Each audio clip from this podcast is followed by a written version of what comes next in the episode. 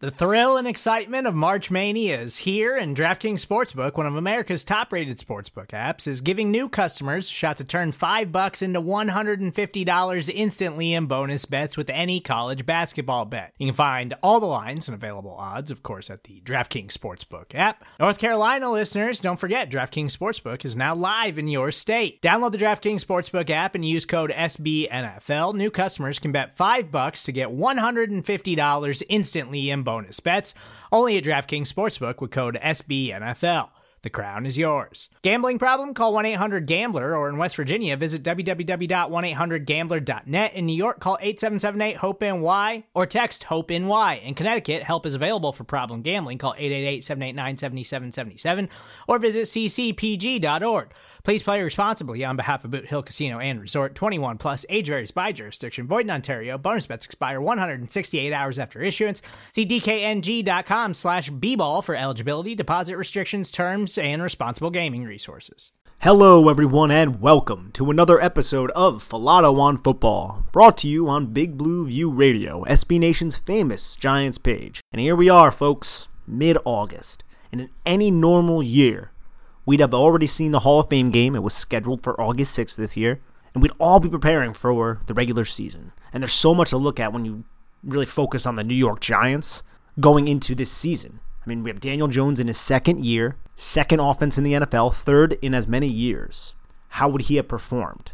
There would have been so many awesome talking points. How we could have evaluated Coach Joe Judge and the methodology on game day and what he employed when the first offense was there and how we kind of oversaw his positional coaches. All these cool storylines, but obviously it's 2020. None of that is going to happen. So we don't have the luxury of watching and betting and enjoying the preseason. And instead, we're talking about players opting out of the season for varying reasons. 66 total players are opting out of this season and taking the compensation that the NFL has put forward, and the last day they could have opted out was Thursday. And honestly, I never begrudge any player for opting out. That is 100% whatever they think is best for their family and their longevity. I 100% support, and I don't believe people should, fans should be really giving them any advice on whether they should opt out. They have that option, and that's on them. Players, some of them that are considered high risk by the NFL, they're going to receive a $350,000 stipend. So Nate Solder falls into that category. And other players who aren't deemed high risk will receive a $150,000 stipend.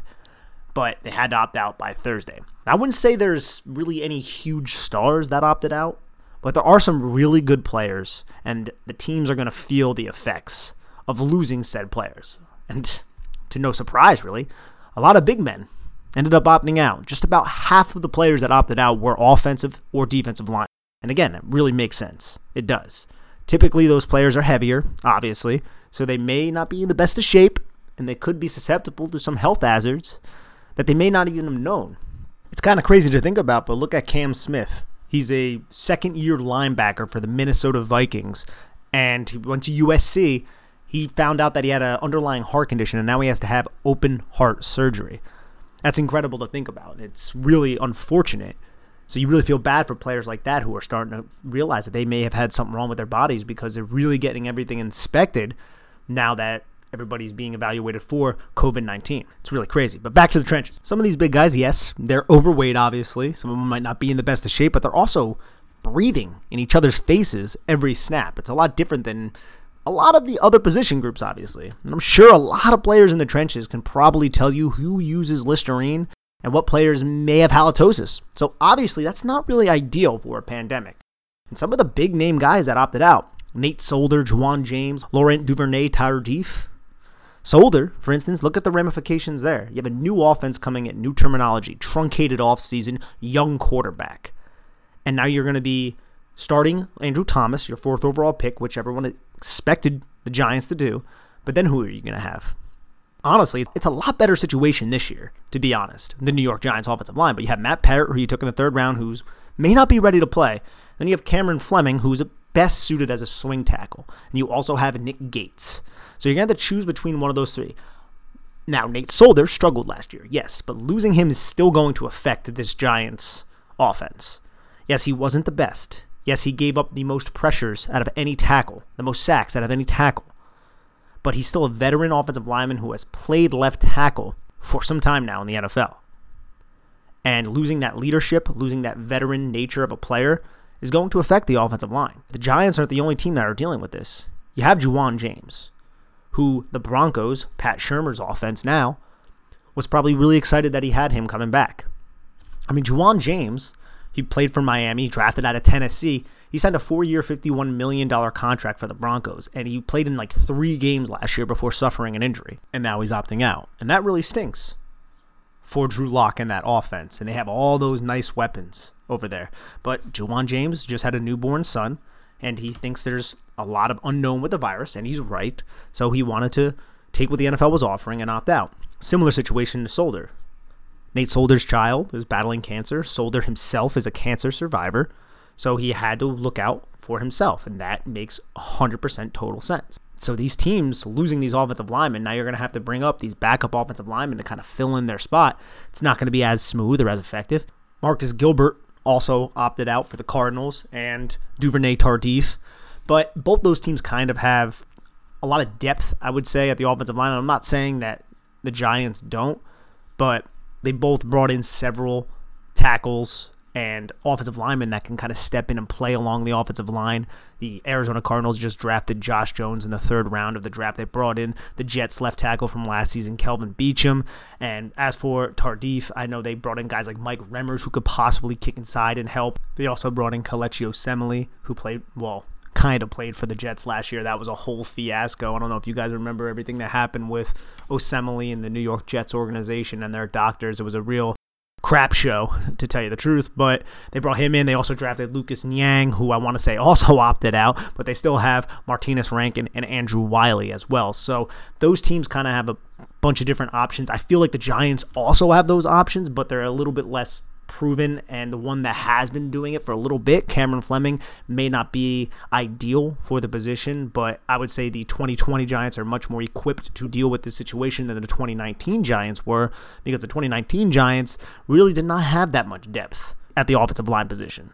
And when you look around the league, some of these teams really got smacked. They really got hit hard. And I would have to go to the New England Patriots. That's kind of where I want to start when it comes to players that opted out because they lost Dont'a Hightower, Patrick Chung, Marcus Cannon, Brandon Bolden. Now, Dont'a Hightower, honestly, is one of the more underrated players in the NFL, and he's had such a huge impact on the last three Super Bowl victories of the New England Patriots. I mean, he's the one who sacked Matt Ryan back in the Atlanta Super Bowl. He had a big sack against the Rams. I want to say that knocked the Rams out of the field goal position in that really tight game, that really tight Super Bowl. He's the one who made the tackle against Marshawn Lynch at the goal line that everyone kind of forgets because the Malcolm Butler interception was the next play. So obviously, people are going to forget that, but that's a Hightower, huge loss for New England and what they do with their stunts and their twists and their pressure packages and how they kind of get pressure on the quarterback, on the opposing quarterbacks. And especially when you think Jamie Collins is gone, he went to Detroit.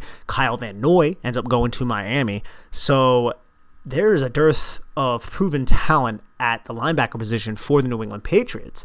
Patrick Chung is a versatile chess piece in the back end of the defense. He's a little bit older now, but he still plays such a unique role that requires a lot of mental processing for Bill Belichick. He plays all over the field. He plays on the defensive line sometimes, at least that's where Pro Football Focus would name it, but it's really just on the edge as a blitzer, plays in the box, plays as a slot, wide corner, plays as a free safety, can play deep, doesn't really have the range to do that anymore but he's so versatile. And now the Patriots are without him. Marcus Cannon, who was supposed to be their right tackle this year, that's going to be a big loss as well.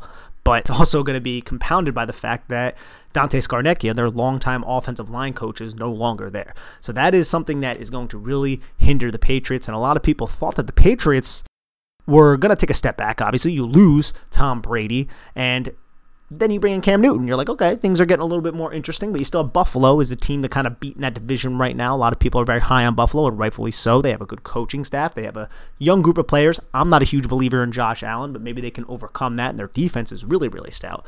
But then you got the Jets and the Dolphins, both rebuilding teams. I think the Dolphins are further along than the Jets. I don't know if the Jets have the right guy as their head coach right now, and Adam Gase, but time will tell.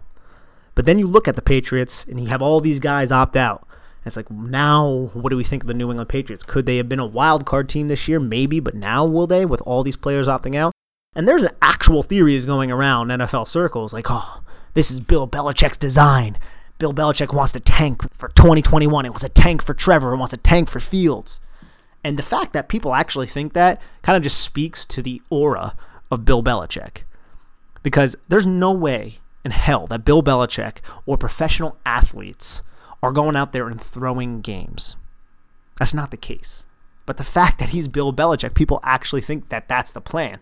To me, the plan is hey, everybody opt out early. Let me know. You guys opt out early so we're not going to be blindsided going into the free agent wire if, say, we have two linebackers opt out and then the Panthers have two linebackers opt out and the Panthers get to the free agent wire first to sign their players. No. Let us know early, which they did. Remember, like six guys opted out right off the bat for the Patriots. All the guys who wanted to opt out, they opt out all around the same time. And I believe Belichick probably told them opt out early and not late so we can get a head start with our pro scouting department to find players to replace you guys for the season.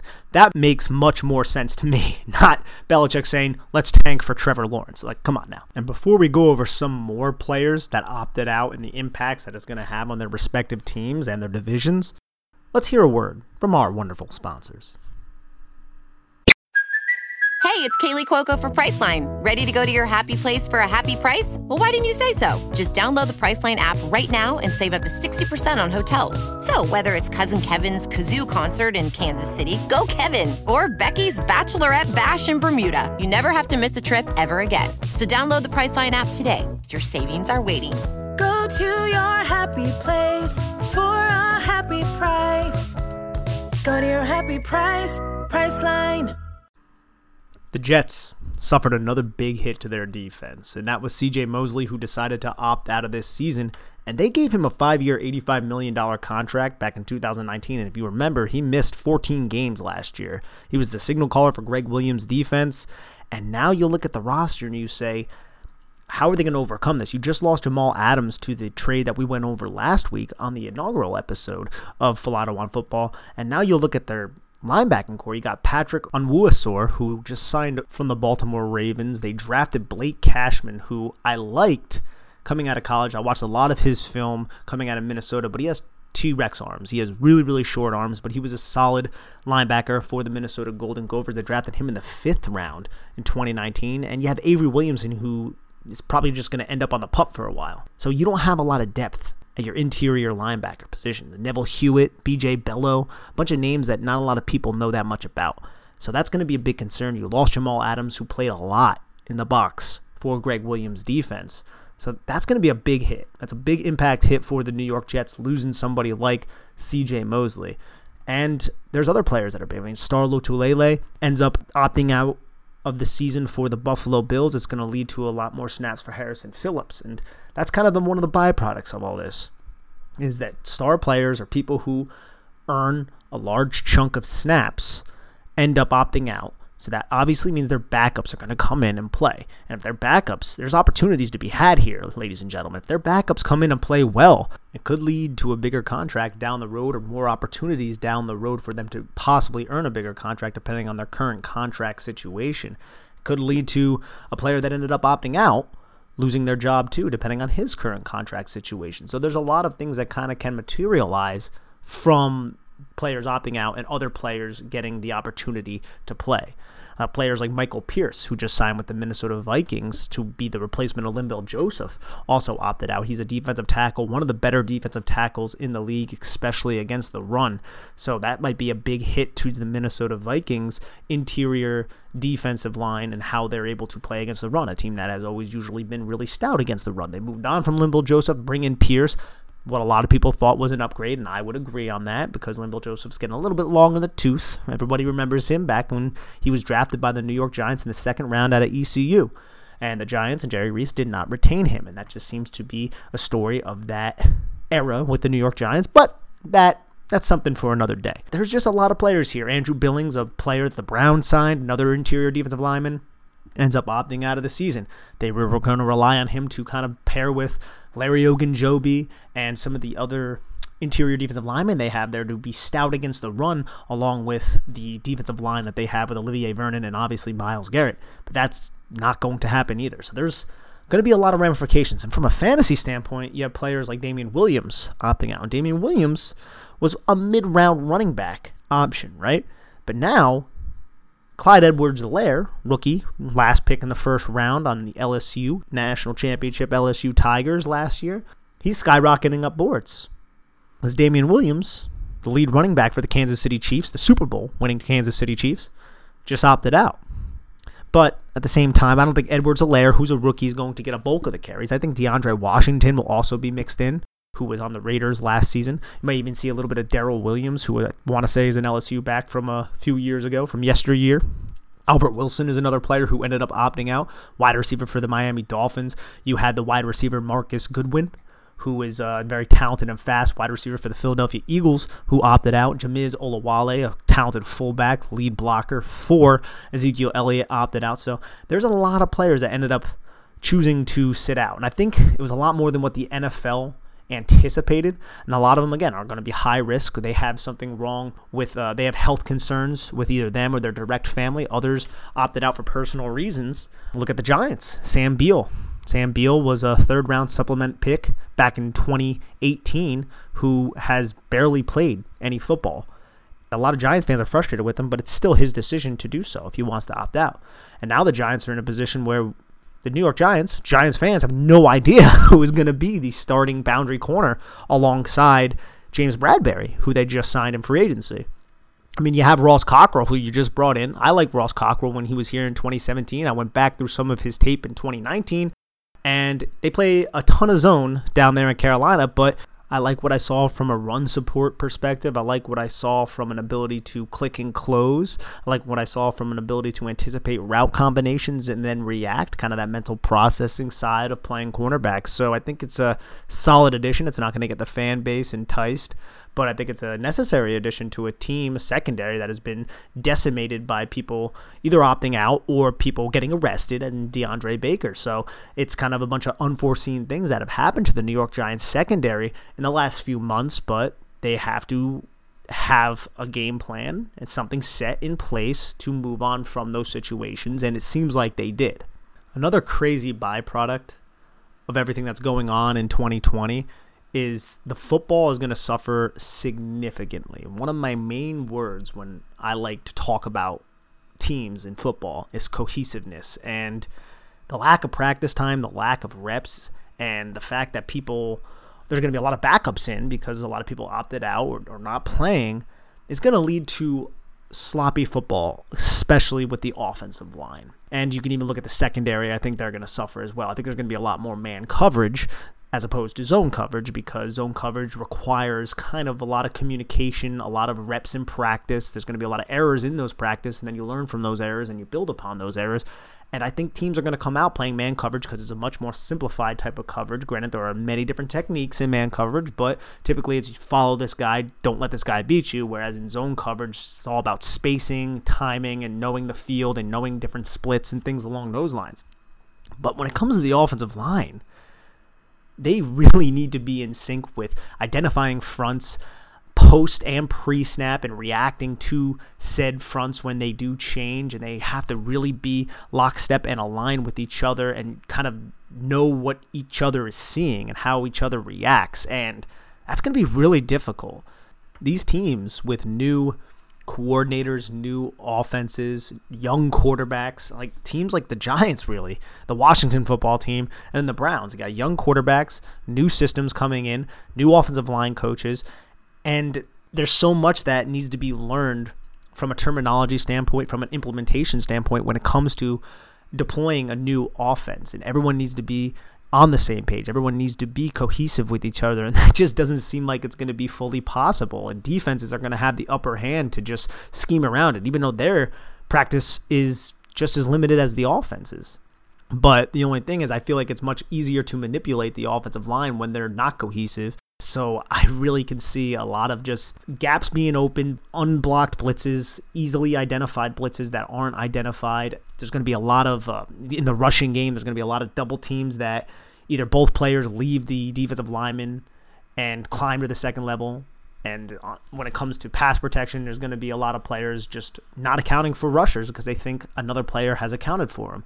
And we're going to see a lot of those mistakes along the offensive line. There might be some record sack numbers if there were to be 16 games in this season. There might be some record sack numbers, which is kind of ridiculous to think about too. But um, yeah, no, I think the offensive line is probably going to suffer the worst. I think the secondary is also up and around that area too because I just think there's going to be a lot more man coverage. I think those are going to be byproducts of all this. But we should get into some more NFL news because there are other things going on other than just coronavirus. One big thing within the New York Giants division is Derrius Guice of the Washington football team was released. Now, Derrius Guice, a lot of people that I respect in the industry actually had him higher than Saquon Barkley in the 2018 NFL draft. And it's mainly because Guice had a better vision, people thought, than Saquon Barkley. And I can see where they're coming from. Saquon played in a shotgun only type of offense, and people did not know how his skill set would translate into single back or I formation. And Derrius Guice played in more traditional kind of offense down there at LSU. And he was a very talented running back, but he was nowhere near the athlete of Saquon Barkley, and he could not stay healthy. He ended up falling to the second round he missed the majority of his career, to be honest. And when he was out there, he would open some eyes. He has a lot of talent, but he was arrested for domestic violence related charges. And the Washington football team totally deviated from everything that we knew about them, at least from when they were with the previous name. And they dropped this man. So the alleged incident occurred earlier this year. Uh, we didn't hear about it. At least I didn't hear about these allegations. I think they came out on July 22nd. It didn't take long for Washington to cut ties with uh, Derrius Guice, and now he's a free agent, and I don't believe people will be looking to sign somebody with those kind of allegations hanging over their head. And I mean, he sprained his MCL in 2019 at tore his ACL in the preseason of his rookie year, so he's only ended up playing in five total games. But that's not good for Mr. Derrius Guice. If those are true allegations, then you know you need to prioritize things and make sure that you straighten yourself out off the field before you think about even getting on the field. As for the or as for the Washington football team, I should say, I almost slipped up and said the other name, but as for the Washington football team, Look at the running backs. You got old man Adrian Peterson who just continues to get it done back there. And then you have the exciting kid out of Memphis who was a wide receiver and a running back, Antonio Gibson. And he's skyrocketing up fantasy draft boards right now to the point where I'm probably not going to draft him because his name is just skyrocketing up boards. And I'm not just going to reach for somebody, especially somebody whose ADP took a huge jump. I still think Adrian Peterson is going to be the workhorse.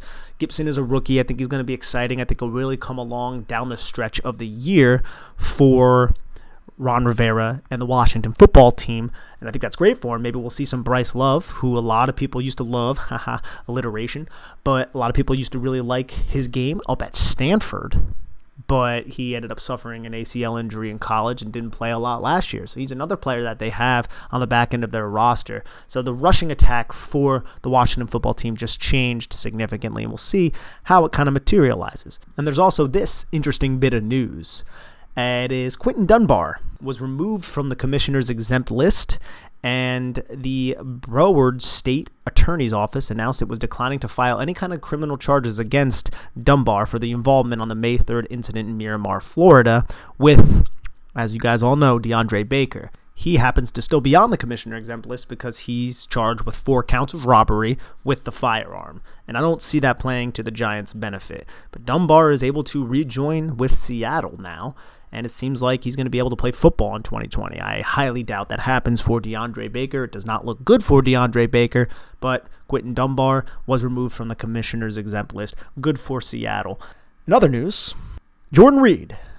Yes, the once famous Jordan Reed of the Washington football team was signed by the San Francisco 49ers, and he gets to reunite with Kyle Shanahan. Now, this isn't going to be a huge signing. It's not going to take away from George Kittle's fantasy value, but I do think it's interesting because Jordan Reed was a really dominant player when healthy. The only problem was he was legit never healthy. But I'm sure Giants fans can remember how effective he was when he was out there. And he's only 30 years old, so he's not a spring chicken, but he just turned 30 he's somebody who had a lot of athletic upside coming out of Florida, who had a lot of athletic upside in the NFL. Even coming back from serious injuries, he still showed athletic upside, but he wasn't really able to show a lot ever since coming back. He's had multiple concussion injuries, multiple, and to the point where a lot of people were suggesting that he should just retire, but he's coming back out. He's going to try to kick kick the can and see if he can crack the San Francisco 49ers offense, reunite with Kyle Shanahan, who used to be with the Washington football team back in the day. So maybe it'll work out for him. Maybe they can do some crazy stuff with 12 personnel, have George Kittle out there, have Jordan Reed out there, maybe create some mismatches. That's if Jordan Reed still has the elite athletic ability that he used to have, which is a big question mark, to be honest. But I thought it was an interesting signing.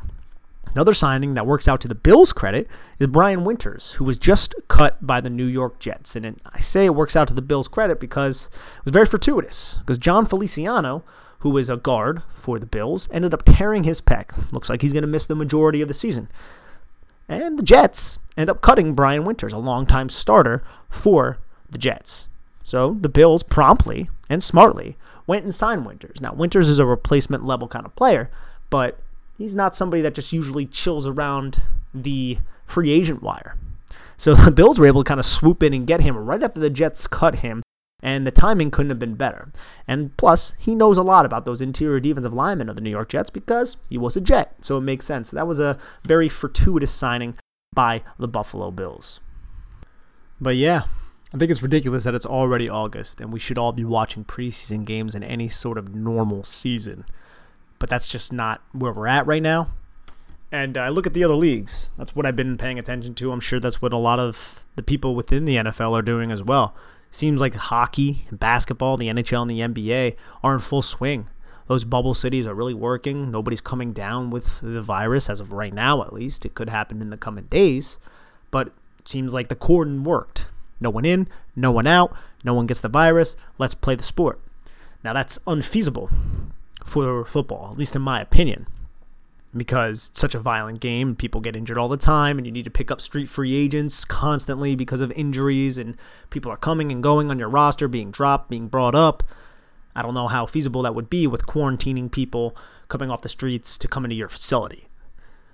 And then you look at baseball. Baseball has had two major outbreaks among teams, which obviously affects a lot of other teams because teams play each other and then they're going to have to self quarantine each other. We saw the Marlins first and then the Cardinals slightly after. And there hasn't been much of a big branch out from those two teams getting it. All the teams that ended up playing those teams that were infected ended up doing their own quarantine, so a lot of games were missed. So we're going to be seeing a lot of double headers, and I don't know how that's going to work with football. It's a different kind of sport. It's not played every day, but the NFL is going to have to have a plan. They're going to have to figure out what they can do to have this season, have it in a safe manner to where people aren't putting themselves into unnecessary harm's way and spreading this virus even more and more. So, I think it's going to be interesting. I see college football and everything they're going through. We had the MAC just opt out of the season. We had UConn opt out of the season, and it makes sense for a lot of these smaller schools.